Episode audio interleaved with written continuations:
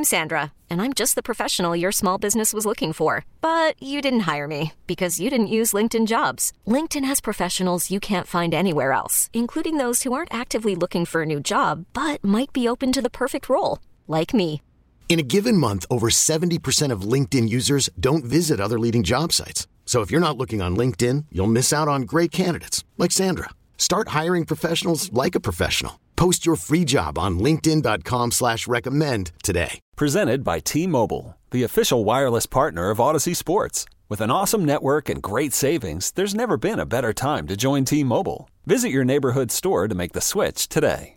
Early odds with Joe Ostrowski. Oregon's down by 12. They're on the 45 yard line with no timeouts. Oregon's got an All American field goal kicker. Why didn't somebody tell me?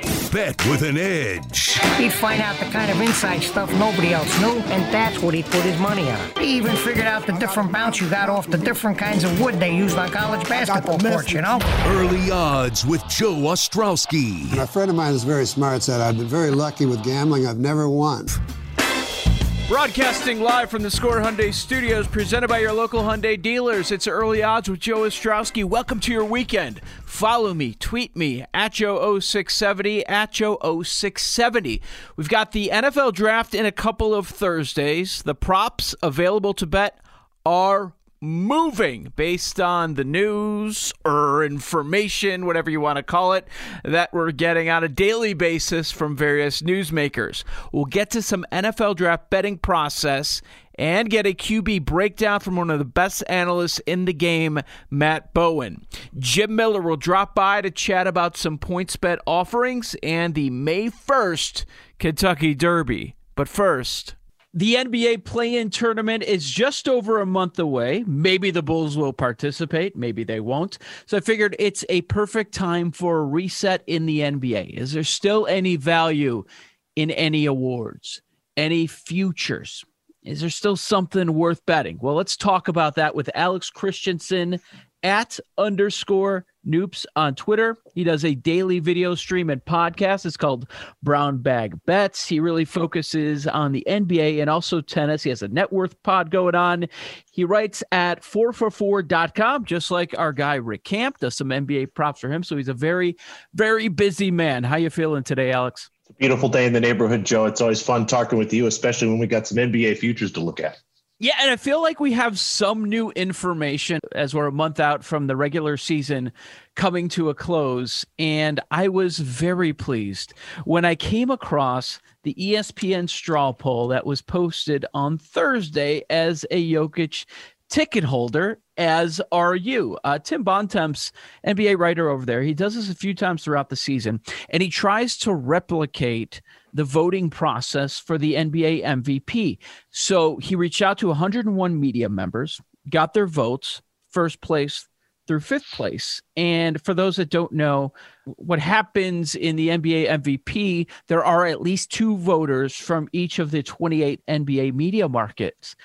I expected Jokic to be the leader in the clubhouse with a month to go, but I didn't think it was going to be the landslide that the results showed. 90 of the 101 first place votes went to Jokic, only five for your guy Embiid as a Sixers fan. And what, what else stood out is okay, Lillard got a couple. CP3 got a couple, arguably not even the best player on his team, but Phoenix is winning so many games. Harden yeah. only got one, and you have to wonder what would it be if he was healthy. Uh, LeBron didn't get Andy. What would it be if he was healthy? but the Giannis freeze completely written off the ticket. Voter fatigue is real. Zero votes for Giannis. Yeah, it's pretty interesting. I saw that. I mean, Giannis would be, if he won this year, a three time in a row winner.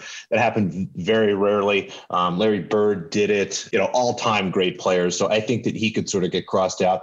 And Jokic is really the last man standing. The MVP races, I think, are really indicative and a good kind of, you know, smaller way of looking at how the season is gone. Everyone's gotten hurt, they've gotten sick, or they've had players move around, or all of these things have happened. And, and Jokic persists Joel Embiid hurt his knee. Giannis and the Bucks have, have kind of slowed down, and again, you've got voter fatigue there. James Harden threw a hissy fit to start the year, and now he's hurt. LeBron James is hurt. Luka Doncic looked lost to start the year and is starting to get back, but hasn't made up enough ground. We'll circle back to Damian Lillard a little bit, and you know the rest of the names as you look again, they're either on teams that aren't going to win enough games or injuries or things, but Jokic persists. There he is every night, putting up good numbers, doing everything he can to keep this Denver Nuggets team in a top four seed. I mean, these awards always come down to stories, Joe. You got to look for players on good teams, players on teams that have overcome some adversity, and guys that um, are good and, you know, frankly, do well in some of those media interactions. And I think Jokic checks all the boxes at this point. Last man standing is probably the perfect way to put it. And no matter what book you check out right now, he's going to be between minus 200 and minus 300 for Jokic to be the MVP. A week ago, Embiid was five to one. Maybe the number is shorter now, three to one plus 250 area, uh, because he, he had the national game the other day and he, and he just balled out through the first three quarters of that one. What is your thought process right now? I, I've held out on hedging, and I'm glad I did. I've had long thoughts about buying a ticket on Damian Lillard. I decided against it at one point in the season. I was thinking, man, I'm going to have to buy out of LeBron James. He's plus money right now. Maybe I should do that. Glad I didn't do that. Do we have to get an MB ticket or do we ride this out after seeing these results? I think if you have a Jokic ticket, you're very much sitting in the catbird seat, and I think you ride it out you know, as I look at the market, there probably is a little value in Lillard at 20 to 1 or better. He's had a very good season. And I think that Portland team could have a strong finish. And then Embiid again, plus 250. If the Sixers get a strong hold on the one seed and, you know, maybe Denver can't keep it together and they fall down to kind of the fifth, sixth seed there, you know, things might get a little bit dicey. But I don't see any reason to hedge. If you're inclined to do so, maybe take an Embiid ticket to cover your Jokic stake and take a Lillard ticket to cover your Jokic stake and maybe just a little bit more there. I think Lillard is the best value in the market, but I'm not placing any wagers unless yep. I already have some. And I'm a little nervous. And even then, I'm just letting my Jokic ride. Yeah, we're on the same page. I'm not doing anything. Maybe the information changes a couple of weeks from now, but I, I don't really see any reason to do it. Again, unless Jokic, you know, knock on wood, gets injured like some of these other guys, uh, we're in great shape at this point. So you just kind of let it ride. And if something like that happens, you can't count on that. You just kind of live with it. Some of these other awards races, Alex, some are intriguing some seem to be done so let's uh let's go through some of them won't spend as much time on them but um maybe i'm a moron maybe i'm not at least in this case with rookie of the year earlier this week on betql daily i made the case that lamelo ball is definitely in play here in spite of only playing 41 games for Charlotte. I, I, look at the other option as Anthony Edwards. Everyone loves Tyrese Halliburton, but I look at his numbers over the course of the year. I'm like, yeah, 13, 5, and 3, and he's in that Sacramento market. I just don't see the majority of media getting behind Halliburton as your rookie of the year winner. And Edwards, he's flashy. He has the high points per game total. But if you're into looking at efficiency, win share, stuff like that, like Edwards is not up there. And LaMelo was so impactful when he was on the court. He was like minus 500 favorite uh, when he went down to that injury, if not higher. At two to one over the last few days, this number has been shrinking a bit. I'm seeing now plus 175. I still think LaMelo and Anthony Edwards is a coin flip. What do you think? I, I, think voters are going to look for any excuse to not back Anthony Edwards here. You know, you mentioned he puts up some of the nice counting stats, but Minnesota um, somehow has gotten below Detroit and even Houston at this point for the worst record in the league. They just stink night in and night out, and voters aren't going to be excited for voting for him when, like you said, they can look back and go, "Well, we'll just give it to Lamelo Ball because he was really the best before he got hurt," or a guy like Halliburton who doesn't necessarily put up big counting stats, but a lot of the advanced stats look very good. He's driving a lot of positivity for Sacramento, and he continues to get better and better every night. But looking at the prices, you know, Halliburton's right around two to one, LaMelo Ball's right around one and a half to one. I don't know if I'm excited necessarily to bet either one. If you have a strong feeling either way, I don't think necessarily either's a bad bet. I have some Halliburton at a better number, so I'm good there. And I'm just I'm just avoiding Lamelo Ball. I think it's going to be really tough for him to hmm. get it, not having played all this time. Especially again, if Halliburton can find a way to drive the Kings into maybe playoff contention, or Edwards starts to get putting up even bigger and bigger numbers. Sure. This is Early Odds to Joe Ostrowski, Sports Radio 670. The score. My guest is Alex Christensen, a pro better at underscore noops on Twitter. Great job with the NBA and also tennis. Here's the award, Alex, that has confounded me the most. I mean, just the twists and turns, the number of times that the favorite has completely changed throughout the season and it's the most improved player. At one point, I know a lot of uh, Bulls fans were putting money on Zach LaVine. It looked like he had a shot at a big number, and uh, that seems to be going by the wayside right now. You could still find him at about twenty to one at points bet, but as always, shop around. Now Julius Randle is the favorite, and it's pretty significant at a number of minus 250. We've seen Jerami Grant. I, I, would say he was a favorite for the majority of the season. Early on, before all of the missed time, Christian Wood was also a favorite. I don't know what to do with this award. I understand why Julius Randle is a favorite, New York media market, but what we haven't seen much of is voters give it to a guy that averaged 20 points per game in the previous season. So, uh, what do we do here, Alex? It's really tough. This is like the MVP market situation where, you know, Randle's again kind of the last man standing here. Grant was in great shape before he got hurt. I do wonder if there's a little value in him at plus 200 if he can have a nice last couple of weeks here to the season. Christian Wood was in great shape before he got hurt. I'm just concerned that Houston isn't interested enough in winning games for him to get enough attention. And then the rest of the names are guys like Porter Jr., Zion Williamson, Jokic, LaVine, De'Aaron Fox, Jaylen Brown, players that are already very good and well established. The only way for them to win this award to make the push through to that next tier to stardom and I don't necessarily know if anyone has done that. You know, maybe Jokic, but he's definitely not getting MVP and most improved. So it, it, makes sense to me that Randle's the big favorite. I wonder if there is just a little bit of value in Wood at 25 to 1. Just simply, like you said, you know, Randle doesn't have the season over season stat improvements we normally see, but it makes sense to me he's the favorite. I don't know if the price of minus 300 necessarily makes sense, but at the same time, it's hard for me to find value elsewhere. Again, maybe Jerami Grant, maybe Christian Wood, but just kind of thoughts more than wagers. Yeah, Randle, 23 points, 10 and a half rebounds per game. Last year it was 20 points and almost 10 rebounds per game. I thought the sixth man of the year was done. They handed it to Jordan Clarkson halfway through the year, and now we have a shift at the top of the odds board here. Is there a chance it isn't Clarkson?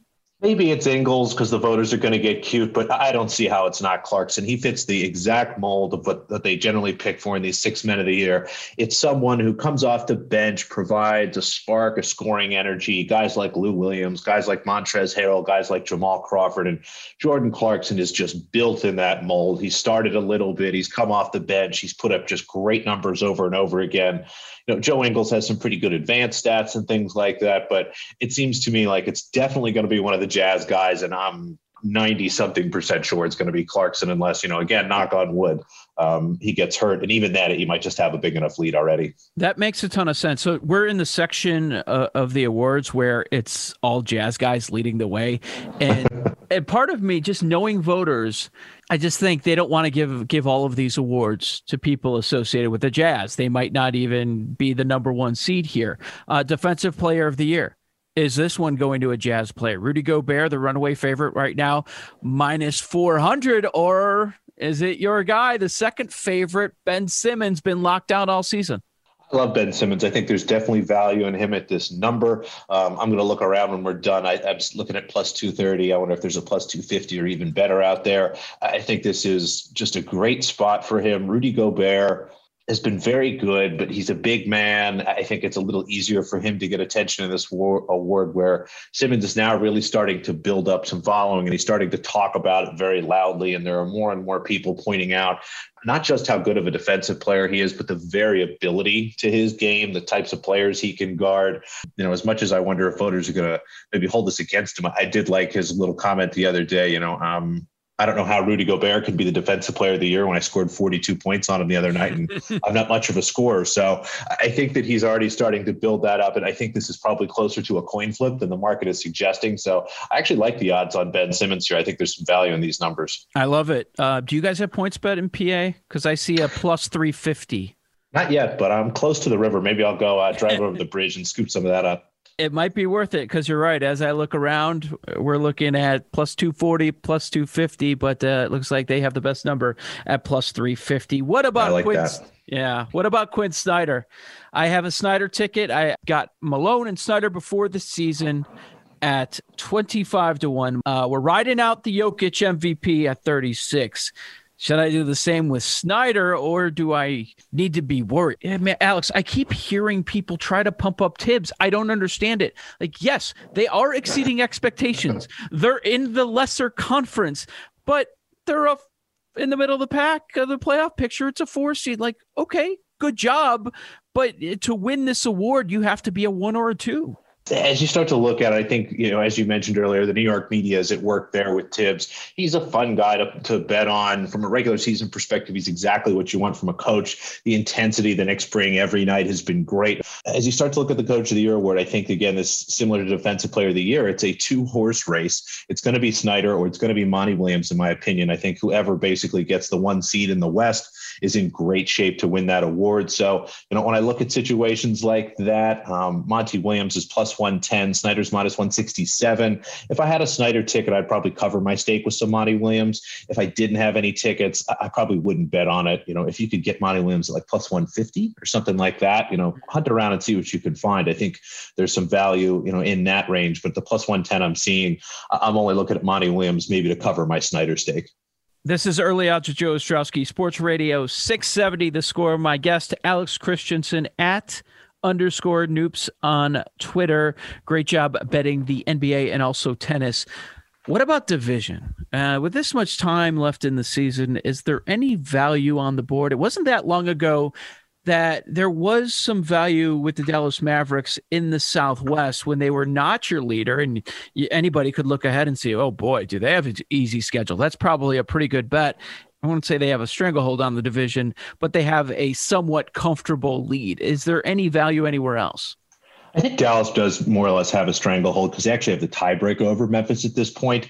Um, division odds are tough as you as you start to look. The only value I see at this point is Miami, but not yet. Miami is in a really brutal stretch right now. They're in the middle of an um, eight game and twelve night um, schedule run here. And I think things are going to be a little tough. But next week, they get to play Atlanta. They go to Atlanta, and that's a chance for them to basically make up a game in the division. Um, if they beat Atlanta, you know that obviously moves them up and i think that puts them in good positions that should be april 23rd i think on april 23rd i'm going to be opening up books and looking around to see what the best number i can get on the miami heat to win the division because i think if they win that game they have a chance to overtake atlanta and win there and i, I think we'll get um, that at some nice plus odds. I mean, if you bet it today, I am looking at plus 150. That's a pretty solid number. I would actually play that, but I'm going to wait because I think we can do a little better. Okay, perfect. So there's still value out there. Always uh, be shopping, always be hunted for some plays. Let's throw the conference and title odds in the same bucket. Let's start with the teams in the East, uh, since I'm in the Eastern Conference territory, as are you, with the Sixers, uh, the Nets. One of the most intriguing stories. Are they ever going to play together before the postseason gets started? Uh, it's amazing. They're big three, and then it's the Bucks. Giannis is back on the court. Good for them, but the defense has been an issue all season. Who knows? Maybe they're going to be firing their head coach at the end of the year if they don't make a run. As I start to look at the East this time of year, I'm, I'm, starting to make my list of teams that I think they could actually win the title, and I'm down to four teams in the East the Sixers, the Nets, the Bucks, and the Heat. As I look at everyone else, even the Boston Celtics, I just see teams that either don't have the top end talent or have too many holes that they're going to be able to be exposed by some of these better teams. Now, as I start to look at that group, the Nets are the favorite to win the East. I'm looking at minus 106. You know, so they're probably right around minus 110, even money. I still continue to worry about them. I've been on a bunch of shows all year. There is a ton of recorded material of me being concerned about the Nets, wondering if they really can all three play together, which they really haven't done yet if not having a rim protector is something they were going to stick to. And it is, you know, we saw Lamarcus Aldridge, even if he didn't retire, he's not the rim protector that they really needed. They are going to be leaning on De- DeAndre Jordan a lot more than, frankly, I would want to if I were an NBA team in 2021. So as I look at some of those other teams, you know, the Bucks are plus 250. I think that this is the end of, of Mike Budenholzer. Unless Giannis finds some other level and just goes totally nuclear, which I think he can do. I think he has not a high probability, but there's a greater than 0% chance he just goes total nuts and rips through the playoffs. I'm not counting on it. I'm certainly not betting on it with them to win the East at plus 250. But the Sixers at plus 450 to win the East, the tiebreaker over the Nets, a one game lead in the conference. And it means that they have they don't have to see the Nets until the finals. I think the Sixers are going to be in great shape. I love that plus 450. I think that's good value. And worst case, I think they're going to get all the way to the finals, and you'll have a chance to maybe buy out of that if you want. But I like the Sixers at plus 450. And the Heat, you know, they're not quite there yet, but they're right around 12 to 1. I think there's just a little value in that number. Again, if they can sort of coalesce a little bit after having started the season with a lot of injuries, a lot of illness concerns, and if Oladipo can get healthy and be, you know, even 75% of what he once was. I, think that team can be a little bit scary, and there's probably just some value in that number. But the Sixers are probably my favorite bet on the board right now um, from both a conference and a championship perspective, given how optimistic I am about them to win the East. Alex, I'm not going to fight anyone that says the Nets have too much talent. I certainly understand. And it seems like they don't really care about having home court right now. But the, the most fascinating aspect of that team is the coaching because it is a different game when you get to the postseason. So if they're in a tight spot, they fall behind in a series. What is Nash going to have?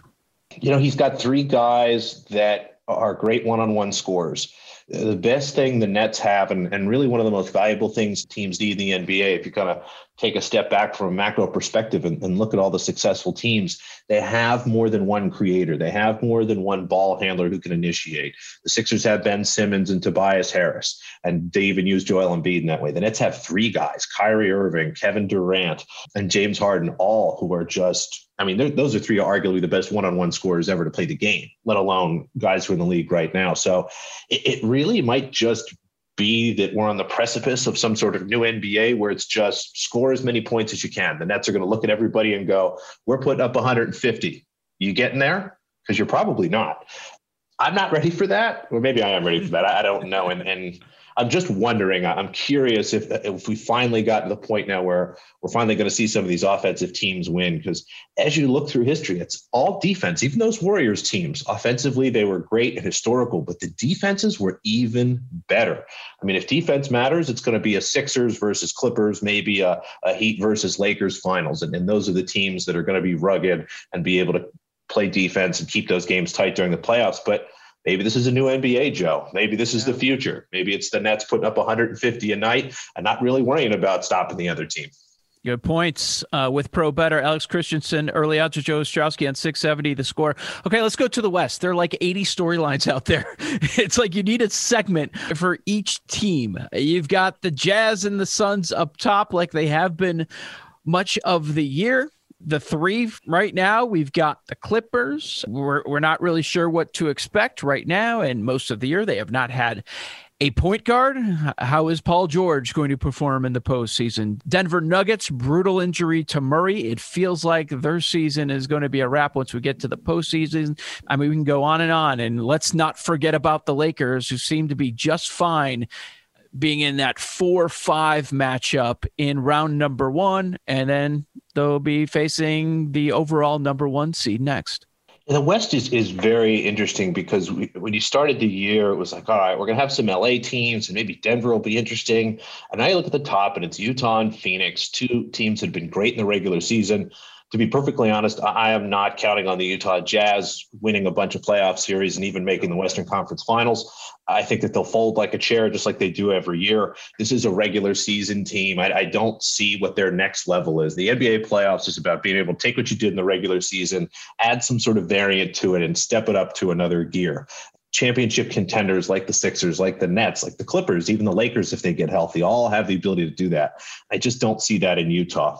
Phoenix is interesting. You know, they're probably the best value on the board, around nine to one to win the Western Conference. But I wonder how that team is going to do again, translating the success they've had in the regular season into the playoffs. Is Chris Paul finally, is this going to be the year he actually makes it all the way through the playoffs without getting hurt? Is DeAndre Ayton and Dario Saric going to be able to play in an NBA playoff series a lot of minutes? I mean, as a huge Sixers fan, I love Saric, but did not miss him go, going out the door. He is going to get played off the stinking floor every single night by better athletes in the playoffs as teams learn to plan and learn to attack him when he's on the floor defensively. So I kind of take a pass on Utah and Phoenix. That leaves us with the Clippers.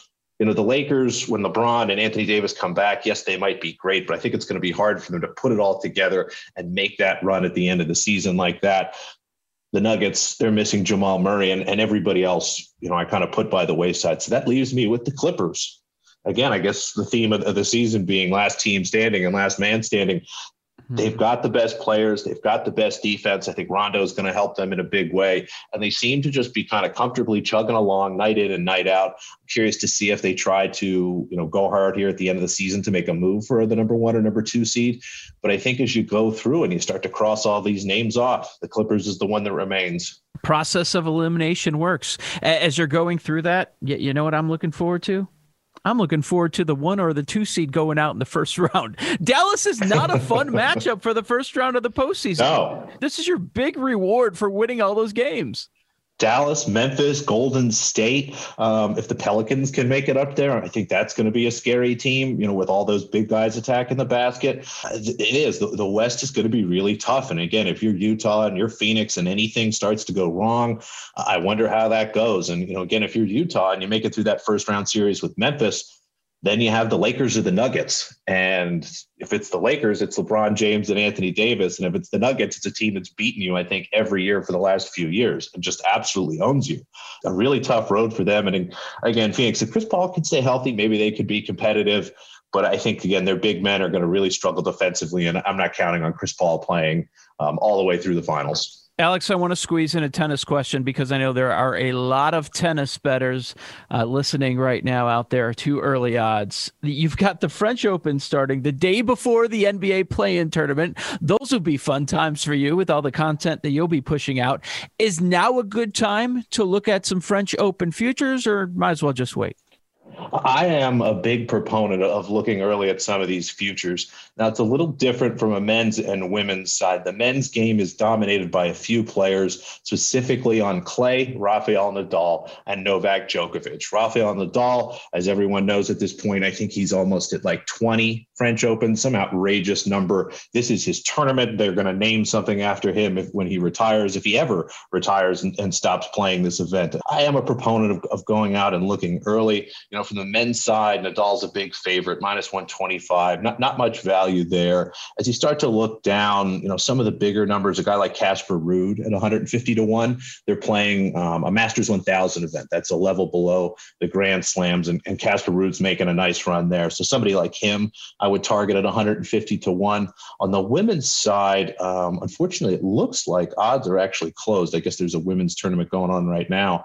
As you start to look ahead, you know, start to look for some bigger numbers. You know, anybody 20 to 1 or higher, 25 to 1 or higher, that's really where you're going to find value early and start to take a look at the landscape. What tournaments are coming up? Who's playing there? And if you think a player is going to have a success in weeks coming up to Roland Garros, start to look in the market for some futures and get ahead of those numbers. Um, some players like Tamara Zidansek is going to be at a really high number. She's going to be she should be greater than 100 to 1 uh, is somebody that stuck out to me. She's been playing very well, finished second in Bogota recently. So look for some names like that, and I'll be sure to tweet out a couple as we build up to that. But I think if you are a tennis better, early on futures is better than later. Perfect. That's Alex Christensen on Twitter at underscore noops, a weekday video stream slash podcast. It's called Brown Bag Bets. He's got the Net Worth Pod, which is a, a tennis pod, and he's got NBA props at 4for4.com. Are, are we competitors? Have we realized that since you guys started up uh, Brown Bag Bets with Andy Molitor? well, it, it's, you know, it's a little different angle, a little different yes. voice. You guys, um, I think probably, if I'm being honest, have a little more polished show, and it's a little more long form with more guests every day, whereas Brown Bag Bets is just kind to Andy and I ripping for 20 to 30 minutes every day. We do have a couple guests. The good news is, in this day and age, Joe, you can listen to both. Pick uh-huh. one, watch it live, and then grab the podcast later. Ours comes on immediately afterwards. I know that yours comes out pretty quickly, if not immediately afterwards. So I don't think of us as competitors, just cohabitators of the sports media space. And it's a big, big, growing sports betting media space here. And and have you heard the NFL's in? They decided, yeah, this gambling thing's going to stick around. We'll take the billion uh, dollars. That's pretty. That's pretty quick for them. Um, the NBA was the first on board. I've been waiting for these other leagues to jump on, but for the NFL to come in and, and be able to do it with three partners like that, that was the most interesting piece to me. Alex, great information. And let's talk once we get close to the start of the postseason. All right. Absolutely, Joe. I'm looking forward to it. Have a great weekend, and we'll talk soon. There's Alex Christensen, and we were referencing my weekday show slash podcast, BetQL Daily, where we've done a lot of NFL draft coverage lately, strategy tips, and some quarterback evaluation from Matt Bowen coming up next. This is Early Odds with Joe Ostrowski, Saturday mornings, 8 to 9 on 670 The Score and the Audacy app. The Score listener line is open 24 7, 365, and powered by BetQL. Bet smarter and beat the books. Download the BetQL app today or visit BetQL.com. Early odds with Joe Ostrowski, Saturdays 8 to 9 a.m. on 670 The Score. And you can also catch me on BetQL Daily, weekdays 9 a.m. to noon on the Audacy app. You got the Audacy Sports YouTube stream, or just subscribe to the BetQL Daily podcast. We'll get to Matt Bowen in a moment. Adam Levitan from Establish the Run was on the show this week and we hit on consuming all these draft reports and rumors, plus timing your draft prop bets. Take a listen.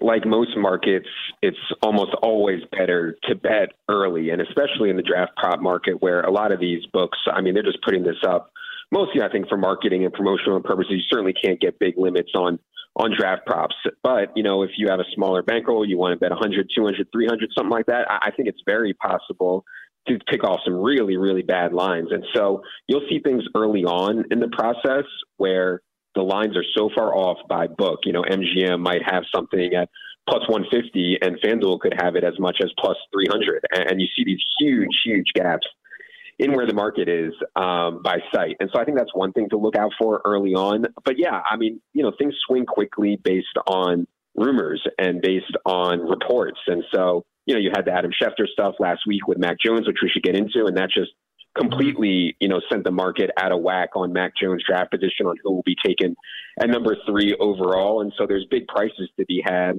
at times where people I think are more confident in information than maybe uh, they should be. And so, you know, it, there's a lot that goes into it, but paying attention to both the reports, the mocks, team needs, player talent. I mean, it's all part of it. And that's why I think it's actually just a really, really interesting market as a whole. Would you suggest for people that are starting to jump in over the next couple of weeks to correlate all of your NFL draft props if you can? Yeah, I don't think you have to. You know, um, yeah, the, these props are correlated, but you can find such crazy prices. I mean, if you want to pick off some some ARB spots, you, you can definitely do that. You know, um, there's spots where you can get plus 150 on two guys, and if really you think a, a spot only comes down to two guys, I mean, you can do that stuff all day by shopping. And so, yeah, you know, the correlated stuff, I, you know, if you're going for a, a big score, I think that makes sense. You know, Mac Jones over three and a half and Justin Fields to be the number three pick, or Mac Jones over three and a half and Trey Lance to be the number three overall pick. I mean, yeah, you know, you can certainly correlate that way and go for some big outcomes. And and yeah, you know, if if if the limits are maybe too low for your bankroll, I think correlating more uh, can get you there uh, in a different way. Just some ideas on how to attack NFL draft props from Adam Levitan. The quarterbacks at the top are the stories in this draft. Most of us thought Mac Jones going to San Francisco at three. And now, who knows? Here's outstanding NFL analyst and one of our own over at ESPN, Matt Bowen, just yesterday on BetQL Daily. Well, I would just say this: if I was making the pick, I would I would choose Justin Fields from Ohio State. I would bet on the high end traits, the physical tools he brings to the position. I do think he can fit in the schemed offense the same way we saw last year with Justin Herbert in the LA offense. You know, scheme throws, scripted verticals down the field. Use the traits, the mobility on movement concepts. And you can also scheme them as a runner. Same thing we saw with Herbert. And I do believe that Justin Fields is a pocket thrower that can be schemed as a runner. You use those dual threat traits inside the low red zone plus 10 yard line and in, in third and two to six situations. And I think in today's NFL, guys, yes, you have to, I'll say this first, you have to make the routine throws. Well, you understand that. You have to be able to throw from the pocket, throw with anticipation location, and make the routine throws. But also with that movement ability, I think it gives you so much more options from an offensive structure and you have that second reaction ability when your primary and secondary reads are taken away, when you feel pressure, that ability to escape, extend, and create as both a runner and a thrower. I think that's what Justin Fields gives you in terms of playing in the schemed offense in San Francisco. So if I had to make the pick, I would take Fields over Jones. And that's not a knock that says Jones can't produce that system. I think he could, guys you know, Jones is that anticipatory thrower who does win with accuracy and location. I do think you'd be a fit in San Francisco. But if I'm in that position, a top five pick, I want a quarterback with high end traits. And you get that more with Justin Fields. Matt, we haven't seen a draft like this before. After those first couple picks, like you mentioned, it really starts at three. You're right. And then after that, I don't know what we know. We didn't have a combine. Right. We, we had some of these top players not play college football last year. You didn't right. have any private workouts. It doesn't have to be strictly quarterback, which is obviously the number one storyline going in. But what do you think we know? Other fits, other positions? Do we really know anything? Uh, I think we know as much as the, the tape is going to tell you. And I think it's really a lot of projecting the season because of the reasons you just said, Joe, um, because the evaluation process has been cut down. But you can always rely on the, on the game tape. You have to rely on the tape, your college scouting department, your coaching staff, how these prospects fit on the offensive or defensive side of the ball, what their developmental track is expected to be. But there is going to be, I believe, a tougher time this year in a complete evaluation. So what do we know? Obviously, we I think Joe, we know that we could see five quarterbacks in the top ten of the draft. I think it's going to be a, again uh, a very high level wide receiver class. We understand that. But outside of the top 10, I think there's going to be picks that we didn't anticipate, Joe. And when you get the back half of the first round, I think there's going to be a lot of names in the back half of the first round that are not in the mock drafts we see daily now in our business. And Matt, I think you're right about uh, the quarterbacks. Probably going to see five go in the top 10. And history tells us two or three of these five are going to be busts. That's that's just what we know. That's that's what's happened time and time again. Maybe even four. Which quarterback of the five uh, has the most question marks? Oh man, that's tough. That's really tough. I, I think you could. Oh, let's put it this way. I think this is an easier way to answer. I think you, there are certain things you can question, right, Joe? You mm-hmm. can question Mac Jones um, and his lack of high-end movement ability in today's NFL. You can question Trey Lance, his lack of experience and the competition he played at the collegiate level. I, I wrote a report on Trey Lance and I said he did not see consistent NFL competition or consistent NFL situations at North Dakota State. You can question the competition that Zach Wilson saw last year, you know, a non power five schedule and his one year really high level production at BYU with these quarterbacks, you can question a lot of things. I don't know which quarterback is going to be a bust. And I've always said about the NFL, and for every position player, but more so for quarterback, the system, the opportunity, the situation matters more than anything. The talent around you matters more than anything. That's why I think if you're talking about San Francisco at number three, you want the best situation. That's the team.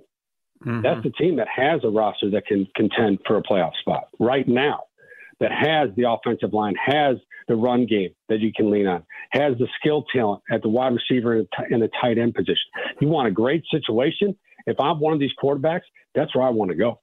Amazing intel from Matt Bowen. You can check out the full conversation and other awesome interviews all week by subscribing to the BetQL Daily Podcast.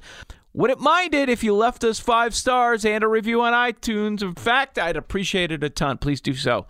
The Run for the Roses is two weeks away, and PointsBet has some cool promos. Hawthorne's Jim Miller is next. This is Early Odds with Joe Ostrowski on 670 The Score and the Audacy app. Sports betters, are you ready? Download the PointsBet app now and use our code WSCR to get two risk-free bets up to $2,000. When you bet with PointsBet, you get faster bets, faster withdrawals, and faster rewards at your fingertips. Download the app now to experience this premium sports book for yourself. And don't forget to sign up with our code WSCR to get two risk-free bets up to $2,000. So, are you ready? Early odds with Joe Ostrowski, Saturdays, 8 to 9 a.m. on Sports Radio 670. The score. And let's bring in Jim Miller, like we do every Saturday around this time. Jim joins us on the Al Piemonte Nissan hotline, Al Piemonte Nissan in Melrose Park on North Avenue or apnissan.com. Follow Jim on Twitter from Hawthorne Racecourse at Hawthorne Jim at Hawthorne Jim. He's the on air analyst over there. And uh, Jim, We've got to remind the people the best way to get the PointsBet app. Uh, it, has been in place now a couple of weeks. If you didn't take advantage of the remote registration, you have one of three locations where they can get that done, correct? Yeah, and that's the thing. And Joe, you, you talk about it now, especially because you have to register in person things have kind of changed for the complexion there because for the population base with so many people located to the north, really the three Hawthorne locations are your best locations. So you have Hawthorne Racecourse, then we have our Crestwood OTB location and our Prospect Heights location that covers a whole lot of the population base here in northern Illinois. But you're right, you have to register in person now. You can go on out, you can check out some of these locations. Once you get registered, you can still play on your mobile application, but you do have to show up in person now and you will see some advantages using PointsBet that uh, yep. I'll be frank, uh, you know, I've got all the apps on my phone, but you don't see it everywhere. Like if you're betting the NBA, if you're betting Major League Baseball yep. on a daily basis, I was looking at some underdogs. I'm like, okay, uh, I like this underdog in this specific matchup in baseball. Okay, plus 145 on this site, plus 146 here, and then boom, plus 159 over at PointsBet. Uh, you're, right. you're going to see those sorts of differences. If you're betting the NBA right now on a nightly basis, you can grab your team. Like the other day, I grabbed the Bucks in the afternoon game. It was minus nine and a half, and the juice was minus 103 on both sides. You don't see that elsewhere. Right, and that's the thing. And, and we really do encourage people. You want to shop around for your prices. And what we're finding now PointsBet seems to be offering a lot more competitive prices than a lot of other locations, but you do have to do your homework. I play a lot of player props in the NBA. I see that happen on that end. A lot of the mm-hmm. Chicago teams, you're going to see these boosts in that. You're going to see a little bit more of a better line through PointsBet, especially with the Bears. The Bears is always going to provide you the best line when you get into the NFL in the fall, but we really we do encourage you to shop around. All of those sites are out there. It's all easily accessible. But so many times, Joe, especially recently, a lot of times in the NBA, I'm seeing that better line come out of PointsBet. So we do. We want to encourage everybody to go out there, check for these different options. And a lot of times, especially with like the name of wager setup, you can just ask questions of PointsBet and they're going to give you a response too. And for the most part, because we have an odds board and we can see what's happening at the Vegas books, the point spreads and the totals or runs scored in baseball, those are all the same. The juice right. is what's different. But right. I, I, mentioned it on Twitter the other day that if you're into betting some props, like let's say uh, with baseball strikeout props, I will go from site to site to check them all out, and you will see different numbers on these pitchers. Okay, big time strikeout pitcher going against a team that strikes out a bunch, like the Cubs. Uh, we saw that a whole bunch this week. Yep. Some sites have the opposing pitcher eight and a half, others have them at nine and a half. Yeah and you do have to check that out because you that that's a drastic amount too when you're talking about MLB and you're talking about those props. And you're right, so often it does come with the player props. And think about it, Joe. One major league game on PointsBet is going to offer 134 wagering options. So they're out there. It's not just the line. It's not just who's going to win straight up. It's so much more that you have to look into. But the value comes there, and the value does come with the juice. I mean, like you mentioned, the difference between plus 143 and plus 159 is rather drastic, especially with the more money people put down. But this is, it's worth time taking the time to shop your odds. Once you register in person, you get the app. You have to look around, and, and you're going to find this value through PointsBet so often. Jim, I know some people that bet home run props on a daily yep. basis. They pick a group of four to five players each day to bet on. Uh, but I know there's a promo at PointsBet for Cubs and Sox home run insurance, right? Yeah, and they've been running this promo for a couple of weeks, showing it is. It's home run insurance on any Cubs or Sox game. Now, if you pick a player in those games and you can put upwards of a $25 wager on them to hit a homer, If they don't homer, but your team still wins, then you're going to get that money back in site credit. And it's worth going after because you know the value for these guys to hit a home run is so great. I mean, Adam Eaton's done it multiple times. He's got three homers on the season. It's always a great return for your buck. Yermin Mercedes, this is the guy who, who's a superstar now in Chicago. Same way. Mm-hmm. So you look at that, find a couple of guys. You can get that return through the home run insurance, and it is. It's a nice return. It's right there on the promos page at PointsBet, and we're checking out. This is Early Odds with Joe Ostrowski on Sports Radio 670. The score, a regular on the show, Jim Miller from Hawthorne Racecourse. And if you missed the show last week, I highly suggest you go check out the podcast if you're uh, going to be betting the Kentucky Derby, Jim, which is just two weeks away. We took a Crazy. deep dive into it, but I want to hit on the results because sometimes we're always looking ahead, looking ahead. What are we going to bet today? Let's talk about how much the results of last week matter uh, with these preps races going on. We had the Arkansas Derby. That is one of the big preps races. Super Stock, your winner. We talked about concert tour finished in third place. Anything notable from the Arkansas Derby? Uh, the thing that was the most notable was that concert tour didn't win going away because everybody expected the horse to do so only in a six horse field. And I think bettors wanted to see that for the fact that that probably would have provided your favorite for the Kentucky Derby and concert tour. But this was a horse that was pushed every step of the way in the Arkansas Derby by Caddo River, who was the horse we played in the race, who ended up running second.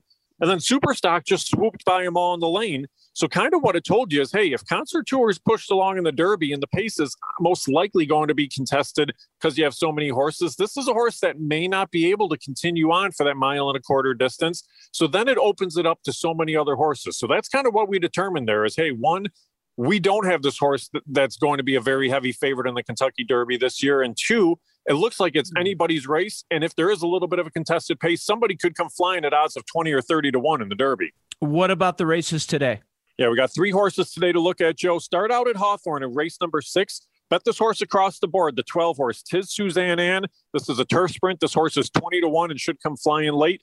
Then $2 million races at Oaklawn Park. Race nine, the Oaklawn Handicap. Bet the four horse Warriors Charge across the board. And then in race number 11, the million dollar Apple Blossom. Bet the six Monomoy Girl just to win. She's a superstar and she'll be fun to watch. Jim Miller, Hawthorne Racecourse. Follow him on Twitter at Hawthorne Jim.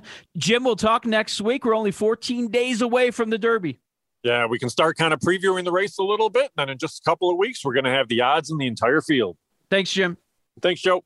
If you missed any of the last hour, a reminder that you can always use the rewind feature on the Audacy app or subscribe to the Early Odds with Joe Ostrowski podcast. The fellas will get that up shortly. The NFL draft and an NBA reset on futures and awards earlier this hour.